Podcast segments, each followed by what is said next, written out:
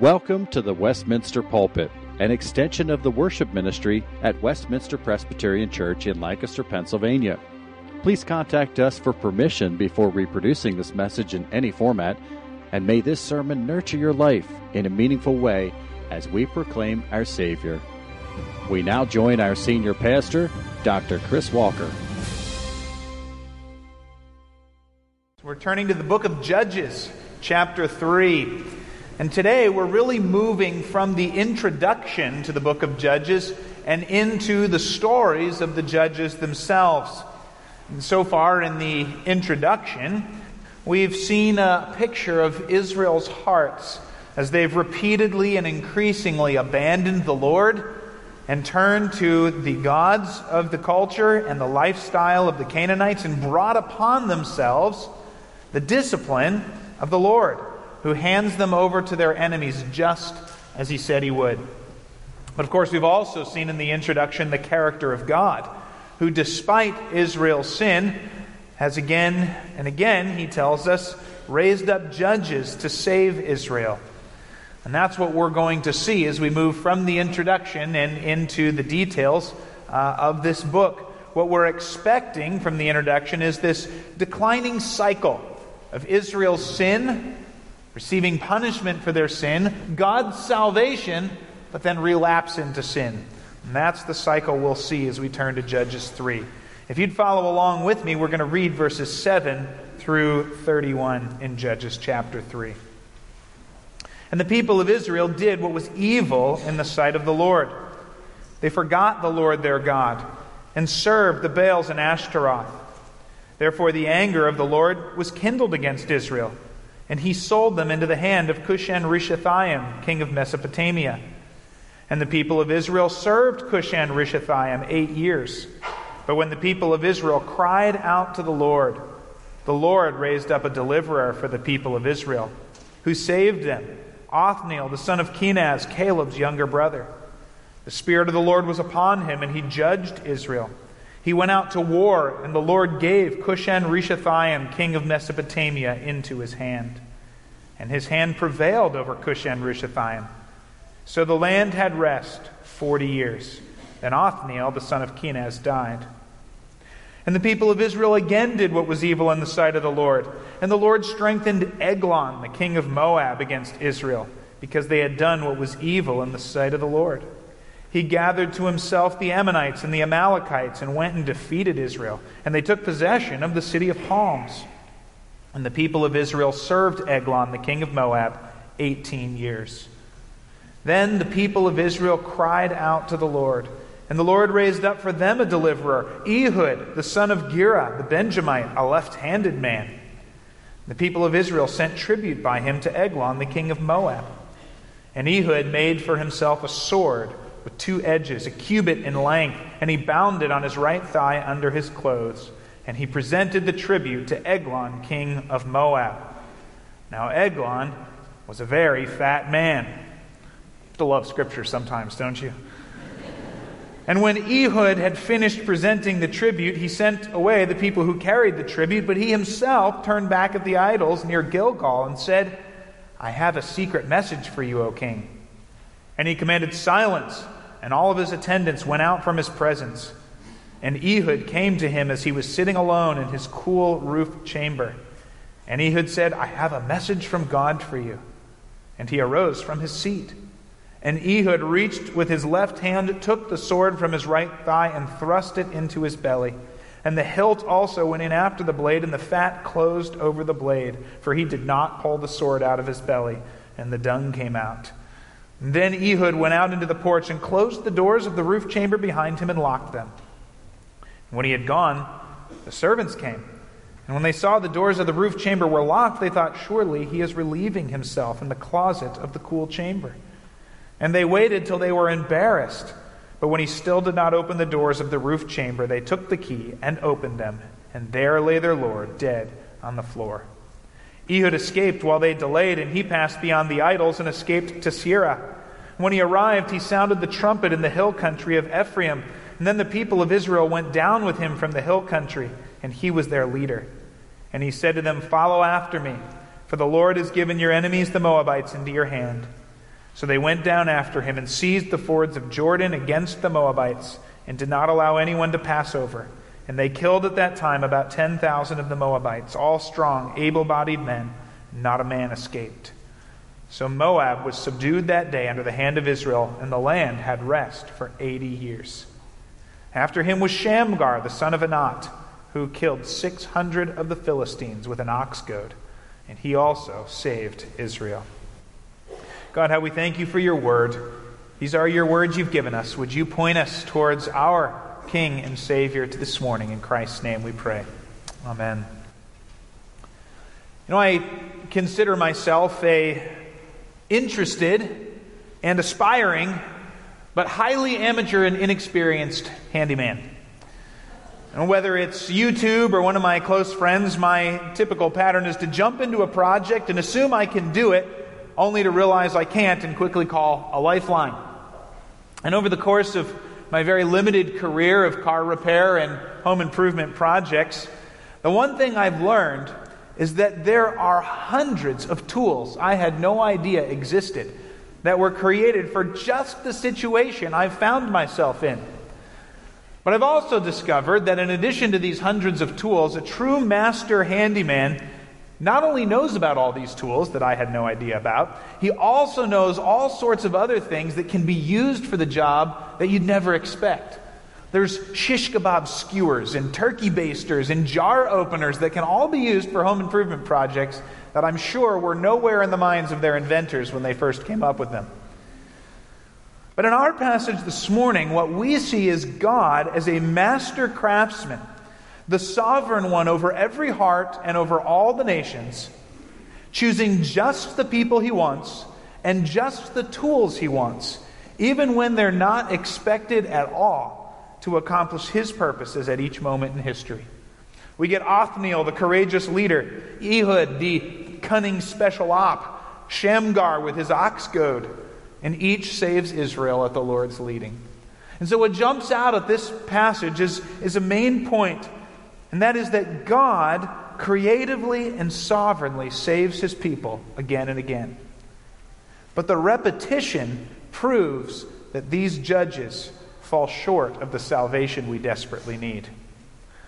God creatively and sovereignly saves his people again and again, but the repetition shows us that these judges fall short of the salvation we desperately need. That's what we see here. And what I want to do is look at the details of these stories, the themes of these stories, and the significance of these stories. So let's, let's start by looking at the details. The first judge we meet is Othniel. And if you've been with us for the last several weeks, you'll remember him from chapter 1. He's the younger brother of Caleb, and he went up and conquered the city of Debir and gained Caleb's daughter Achsah as a wife in the process. And as we read in verse 7, Othniel's leadership is again needed because the people of Israel did what was evil in the sight of the Lord, and they forgot the Lord their God and served the Baals and Ashtaroth. Of course, in Scripture, the word forgot is not a memory problem. It's not like they couldn't remember anything about him. The word forgot is a heart problem.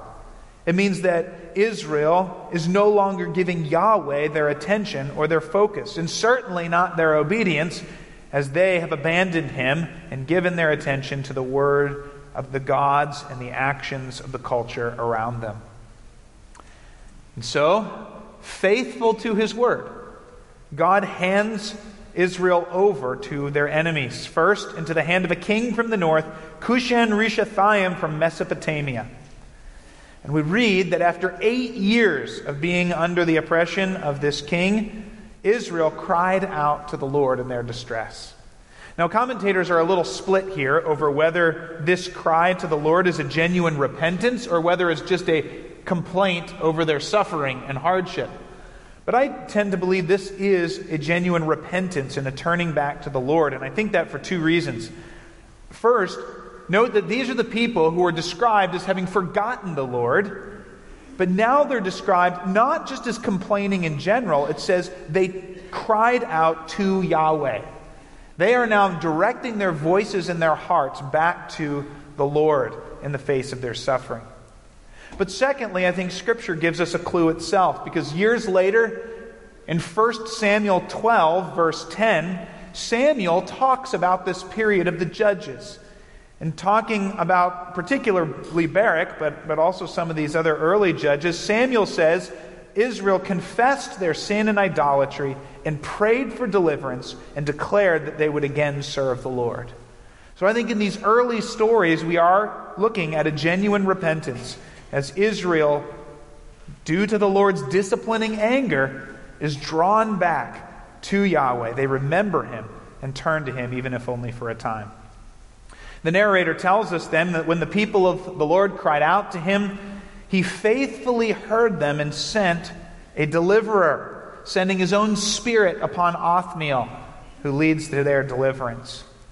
And this is what we find often in the Old Testament, isn't it? That the Spirit of the Lord comes upon a specific individual for a specific task to accomplish the Lord's purposes. And God is, God is so gracious here to send His own Spirit to fill Othniel to bring about a deliverance of his people. But of course, this story also highlights that this only is helpful for a few years. A few years later, and Israel's right back in sin, right back in idolatry, right back turning away from the Lord. And what Israel really needs is for the Spirit of the Lord to come upon them all to change their hearts so that they might walk in the ways of the Lord. And of course, the blessing of the Old Testament is that Ezekiel and Joel, among the prophets, specifically promised that one day the Lord will pour out his Spirit on all of the people. And we're waiting for that day. Given this historical background, I think if you were alive during Jesus' day, it might not have seemed entirely unusual when the Spirit of God descended upon Jesus. The Spirit had come upon specific men before. But then Jesus begins to declare something unheard of.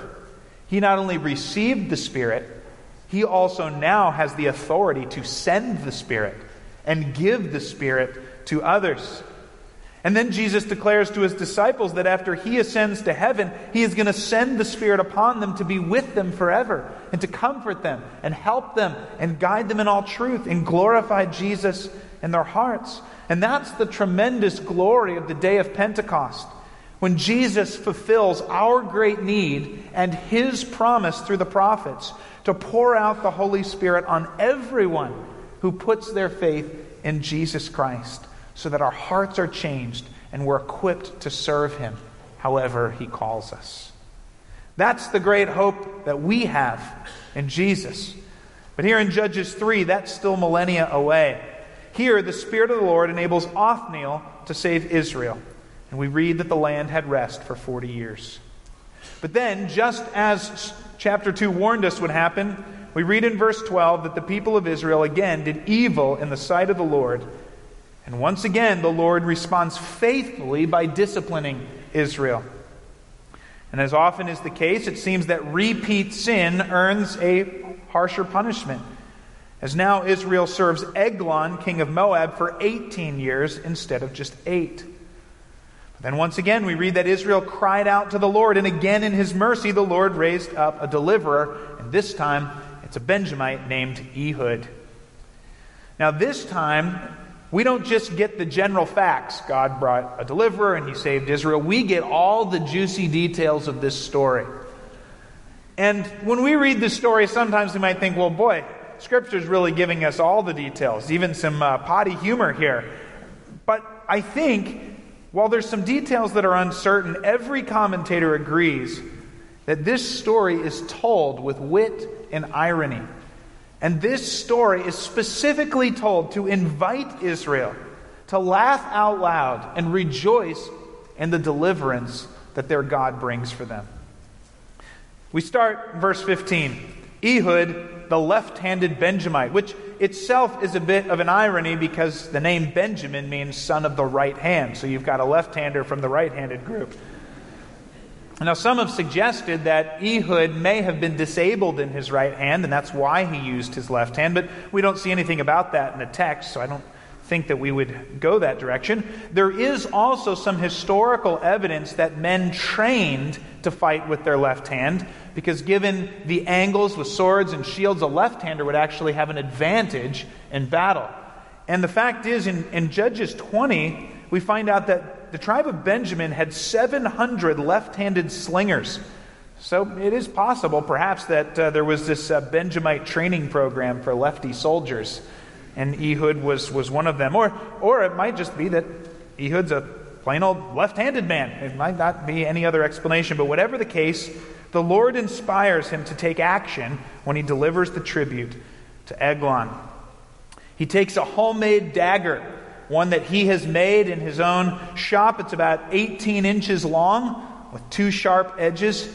He hides it under his clothes on his right thigh so he can grab it with his left hand, and he marches off to Eglon. And after paying tribute to the, the king, he turns back, but then lets the other Israelites go home and returns and says to the king, I have a secret message for you. It's at this point that I don't think we're pressing the text at all to say that there is nearly a divinely inspired gullibility that dogs the action of Eglon and his men. And what king in his right mind says, Oh, this foreigner, great, he's got a secret message. I'll send all of my attendants two rooms away into the, the entry hall.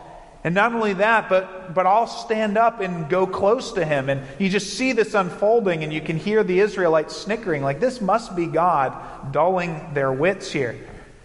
But we find that he rises from his seat and Ehud comes to deliver the message from God, which turns out to be a dagger in the stomach that kills him instantly.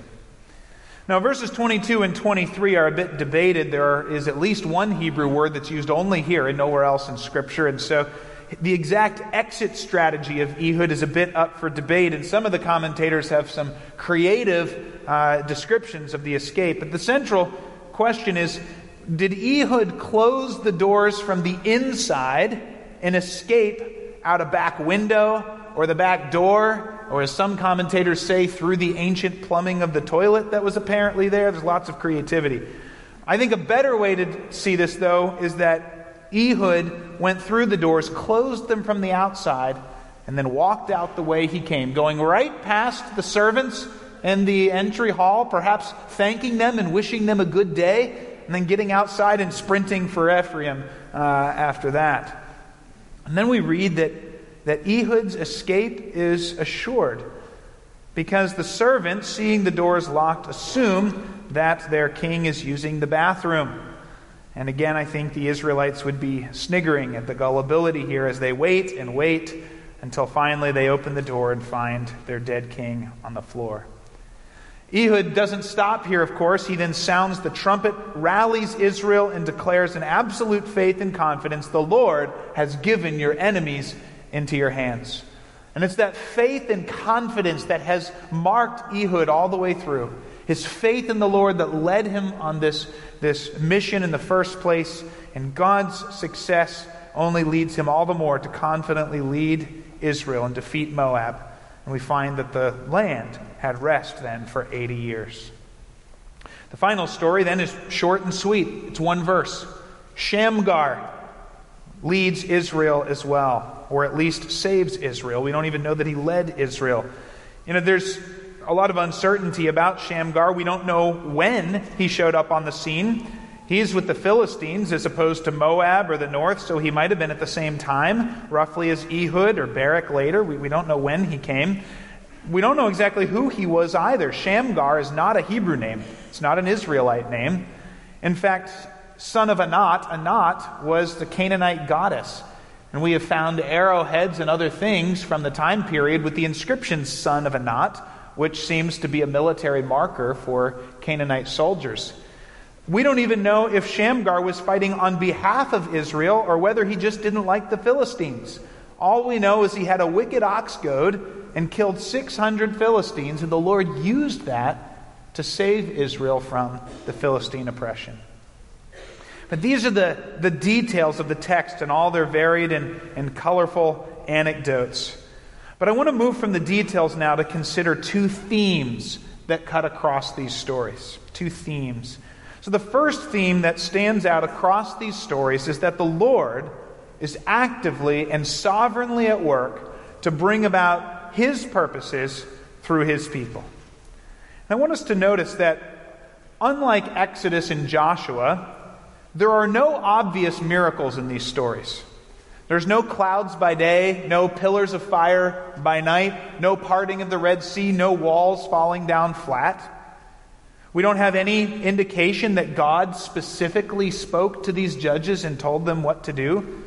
We are just describing everyday events in the course of history. Each day seems to dawn and set as a normal day would. Nothing here screams divine intervention. If you were an Israelite, things would have just been taking place as they normally do in history. Except that the Bible tells us over and over that every single detail came about because the Lord did it. Who handed Israel over to Cushan Rishathaim? The Lord did. It says the Lord sold them. It says the Lord stirred up Othniel. The Lord poured out his spirit on Othniel. The Lord strengthened Eglon to overcome Israel. The Lord raised up Ehud. And so, in every detail, we're told that it's the Lord who is sovereignly and actively stirring his people. It was the Lord who raised up Ehud and Othniel. It was the Lord who inspired a cubit long dagger and an eight foot ox goad. Every detail is done by the hand of the Lord. And that's what we see all through history, isn't it? It's not always the case that we see divine miracles, but we do see God using the people He wants to do to accomplish His purposes over and over. One year it might be a Canaanite prostitute named Rahab, who is God's chosen instrument to save the spies, and who then gives birth to a son from whom eventually would come the Messiah. Another year, it might be Cyrus, the king of Persia. He doesn't even know about the Lord, Yahweh. And yet Isaiah says, He's my instrument. He's going to carry out my purposes, which will benefit my people. Another year, it might be an unheard of, unmarried girl from Nazareth who will give birth to the long promised Messiah. A few years later, it'll be a, a, fisherman, a tax collector, and a zealot whom God will use to take the message of salvation around the world. It'll be a, an angry Pharisee turned Paul who will take the gospel to the Gentiles. And we can go on and on. All of these things, though, happen because the Lord is at work, stirring his people to bring about his purposes. And the same is true today. God is just as much at work right now using just the people with just the tools to bring about what He wants to happen. That's why just this week, one of our supported missionaries could share a story of answered prayer that she was an instrument of seeing a young Muslim woman put her faith in Jesus for the first time. It's why we can read from another of our supported campus pastors to say that despite the COVID restrictions, Students are inviting non Christian friends, and unexpected numbers are showing up for Bible studies and discipleship in Baltimore on a college campus. That's why our new membership interviews are always so fun because I get to hear God's creativity in using all sorts of people in all different ways at all different times to bring glory to Himself and bring us to Him. Because God is just as much at work now. And of course, God is working on the individual level, which is why each one of us should be prepared to be faithful whenever God calls us to speak of Him or accomplish His purposes. But it's also true on a national level, on the geopolitical level.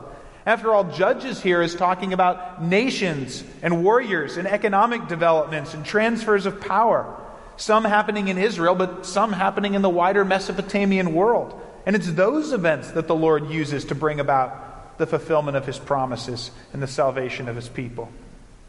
And so when we look around us, we might see weapons races or, or political maneuvering or economic or health or international policies. And these events may not seem to scream divine intervention. In fact, they might not, we might not even be able to see how God is involved. But now, just as much as then, the Lord is at work using his people to bring about His purposes using the instruments He gives for His glory. And that's the first theme we see cut across all three of these stories. And it gives us comfort and hope today as well. The second theme that cuts across these stories is the way that God uses both discipline and blessing to pull and push his children away from sin and back towards obedience. You notice how the text talks about Israel, verses 7 and 12 says that the Lord strengthened Israel's enemies and hands Israel over to them. Why in the world would the Lord do that? Well, because he's disciplining them in order to draw them back to himself. Last week, if you were with us, we talked about Leviticus chapter 26 and the Lord's promise to discipline his people if they disobeyed. If you were to go back and read the whole chapter of Leviticus 26, what you would find is that at least three times in that chapter, the Lord either directly or indirectly says that the purpose of this discipline will be to turn Israel back to himself, to bring them back to obedience, to be faithful to him. In verse 40, he declares that if Israel does confess their sins and turn back to them, he will remember his covenant with them and rescue them. That's why the Lord disciplines his people. And, and do you notice what happens in Judges 3? Both times when the Lord sends an enemy and brings suffering and discipline, both times, after 8 and 18 years, Israel turns back to the Lord and cries out to the Lord in the midst of their suffering. God's discipline is effective at turning Israel from their sin and back to Him. But do you notice what else the Lord does? The Lord does not just punish Israel for their sin. After delivering Israel, He also pours out blessing on them. It says that He gave rest to the land for 40 years and then 80 years after Ehud. Well, what is rest? Rest is the promised blessing that Israel was looking for in the promised land. God said in this land he would give peace and rest, protection and blessing to his people if they would obey him and rest upon him. In other words, despite their sin, God then showers blessing on Israel. And He doesn't just bring blessing for a week or a month or a year and say, you know, you better turn back to me. I'm going to give you a little taste of blessing here. He pours out the blessing of rest and protection for 40 years, for 80 years, for generations, showing his people the blessing of rest in him that comes from trust and obedience. Here is this compassion and love of God as he pushes Israel and pulls Israel with discipline for sin, but blessing to woo them back to him. As I was thinking about this and reading these stories, I'll, I'll tell you the picture that came to my mind this week It's probably not one that you would expect. The picture that came to my mind is Winnie the Pooh.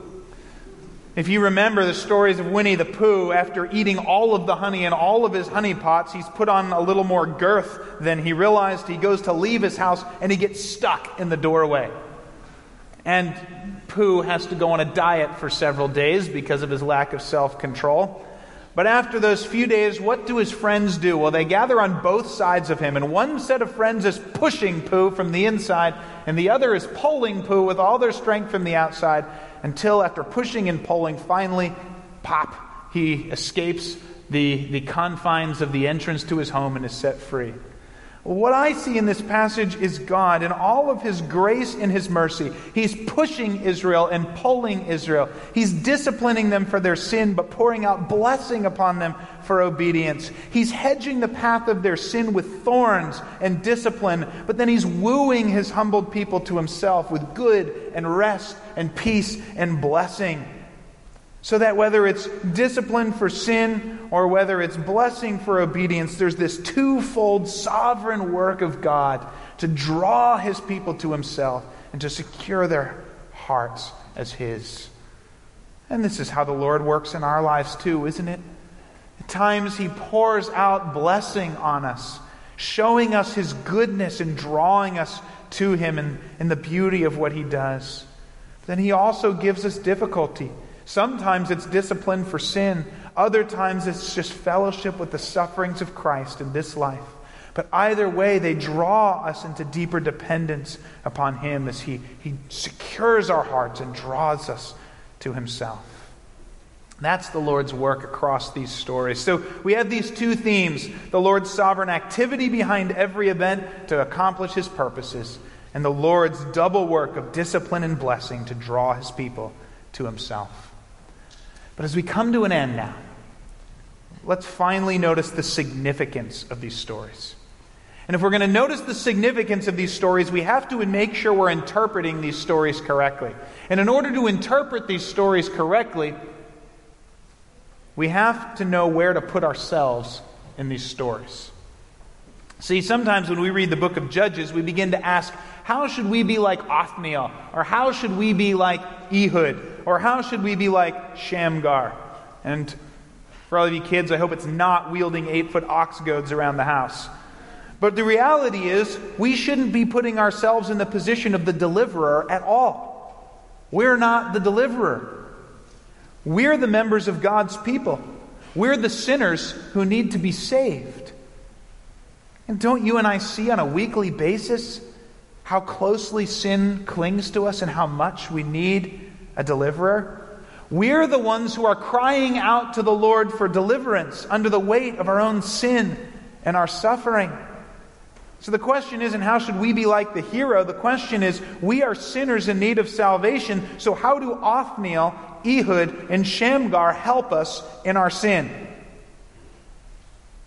And when we ask that question, I think we quickly have to say, well, they don't do much to help us in our sin.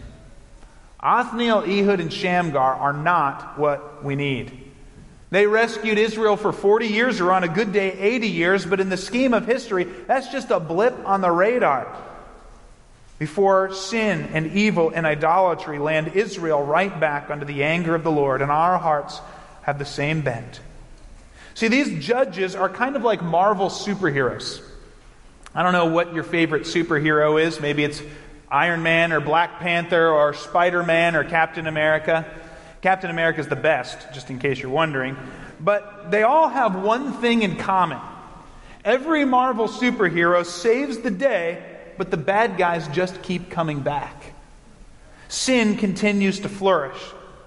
And so in Judges, just like in the Marvel Cinematic Universe, there's always another sequel. There's always another movie. Because the victory is never enough which leaves us longing for the day when an adequate Savior might show up, who won't just save the land for a few years here and there, but who could deal definitively with sin and cleanse it and put it away once and for all and restore us and confirm us in obedience to God in an undiminished covenant relationship with Him. Because of the nature of our sin, that is the kind of salvation we need but the kind of salvation that can only come when the Son of God Himself would show up. But that is precisely who Jesus is. And that's precisely what Jesus came to offer. He came to die on the cross to pay the penalty for our sin and to break the power of sin. He came to unite our hearts to Him and to secure us for all eternity. He is the one who ascended into heaven and poured out the Holy Spirit of God on us to change us and make us more and more like Him. And it's true. The final battle hasn't happened yet. But the judge and the Savior that we really need has arrived. And He invites us to come under His banner and to put our trust in Him and to follow Him and to obey Him and to put our whole hearts and souls and minds and strength and faith upon Him that we might dwell with Him forever. Because if we put our faith in Him, the day is coming when there will not need to be any more sequels, when we will not need to be saved from sin or anything else ever again. And so that's the significance of a chapter that shows us judge after judge after judge. It points us ahead to the Savior we really need, who happens to be the Savior that God has really sent, if we will put our faith and our trust in Him. Let's pray. Our Father, we thank you for your compassion and your mercy and your grace that would save Israel from their sins again and again. And we look at our own hearts and we see the same pull to idolatry and to sin and to selfishness and away from you. And so we know that we don't need another judge who will do this or that, but we'll always need another sequel. We need one Savior who will save us definitively once and for all who will take our sins upon himself and rise again to give us life and ascend to heaven to give us his spirit to make us like him, to unite us to him, that we might be with him forever. How we thank you for Jesus. We pray this in his name. Amen. The Westminster Pulpit is courtesy of Westminster Presbyterian Church in Lancaster, Pennsylvania. You are welcome to worship with us on Sunday mornings at 8 or 11 a.m. To learn more or have questions about the gift of salvation through Christ Jesus our Savior, contact us at westpca.com. Thank you, and may Christ be glorified through this ministry, the Westminster Pulpit.